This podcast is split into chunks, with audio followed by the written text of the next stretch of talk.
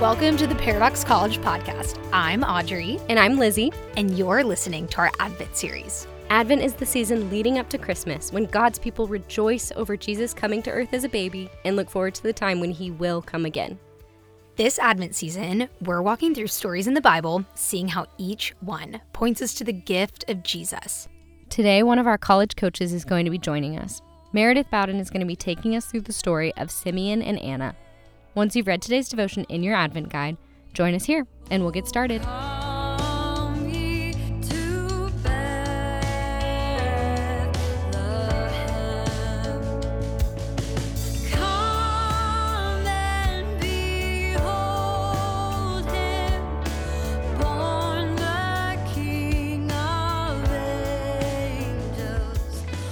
In today's devotional, we read about how God promised Simeon, a righteous and devout man, that he would meet the Lord's Christ before he died. While Simeon's story in Scripture is relatively short, we can learn from this brief passage the importance and value of actively waiting on the Lord. Simeon went to the temple every day, possibly for decades, to meet the Christ, and every day he was disappointed. But he never gave up hope that God would follow through on his promise. I imagine that Simeon had days where he wanted to give up altogether. Days that he had to drag his feet to the temple, frustrated with God for the heartache he endured day after day, questioning if there would ever be a day that had a different ending. I imagine that Simeon's waiting was far from perfect. He must have struggled, but in those struggles, he still showed up. Amid his questions, doubts, and frustrations, Simeon held to a gritty hope not a hope tied to fleeting emotions or easy gratification. True hope rarely comes wrapped in a pretty bow. Simeon's hope was tied to something deeper the expectation that God's promise was true, that Christ would come and make it all worth it. And it was this hope that moved Simeon's waiting from passive to active. It was this hope that allowed him to hold in his arms the Savior of the world. What I find to be beautiful about Simeon's story is not only his waiting, but his response when God's promise was finally fulfilled. Can you picture this moment? Stop with me and imagine. No new prophets had been raised up since Malachi, and the Lord hadn't revealed anything new to his people for 400 years.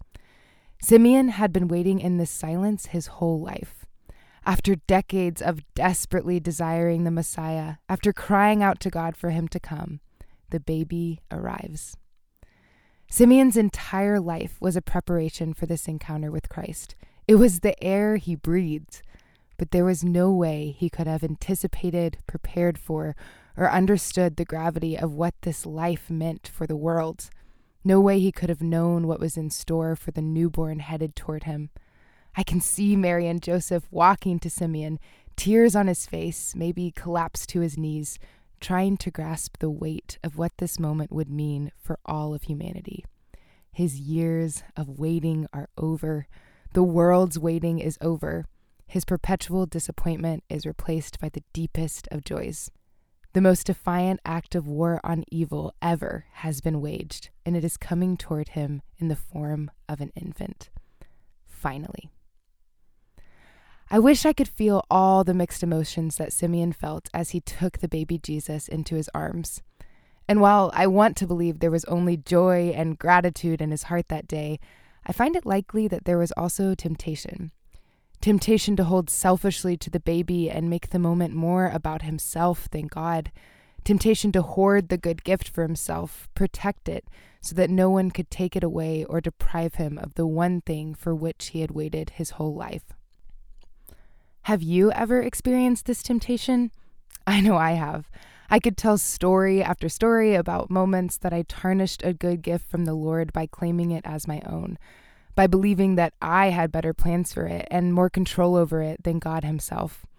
When we finally receive something that we've been waiting for for what feels like forever a relationship, a job or promotion, physical or mental healing, good finances, a child, a fresh start, an answered prayer it's easy to want to hide or protect it. Our tendency is to close our fists around that something and work to make sure we don't lose it. But Simeon's story shows us a different way. He responded with worship. he took the baby Jesus into his arms and blessed him. Simeon's blessing was an acknowledgement that the gift he was given was not for his own glory, but for God's. It was what allowed him to experience the freedom and peace mentioned in verse 29.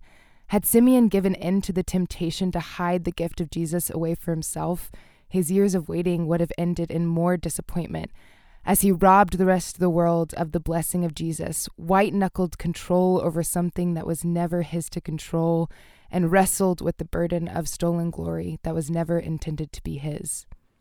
Thankfully, this wasn't how the story ended. Instead, Simeon's response set an example and precedent for us. We can release our tight grips and worship and bless our God, giving back to him what is rightly his. In his kindness, God allows us to experience glimpses of who he is through his good gifts. We're not owed these gifts, and when we claim ownership over them, we put ourselves in the place of the king.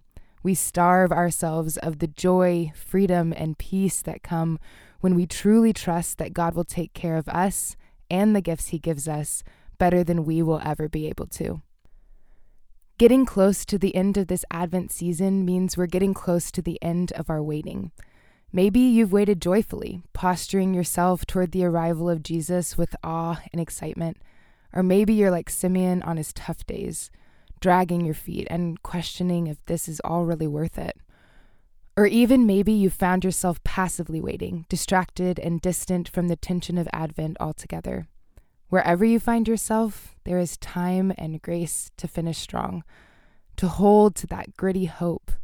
And on Christmas, when we finally celebrate Jesus' coming, we can remember Simeon, humbled to worship by a baby, and respond in the same way. We will bless the Lord, give him glory, express gratitude to him, tell others of his good news, and remember how sweet it is to experience his total goodness through the gift of Jesus. Now, I invite you to pray along with me. This prayer is excerpted from the He Is Here devotional guide that this podcast follows. Keep watch, dear Lord, with those who work or watch or weep this night, and give your angels charge over those who sleep. Tend the sick, Lord Christ. Give rest to the weary. Bless the dying. Soothe the suffering. Pity the afflicted. Shield the joyous and all for your love's sake. Amen.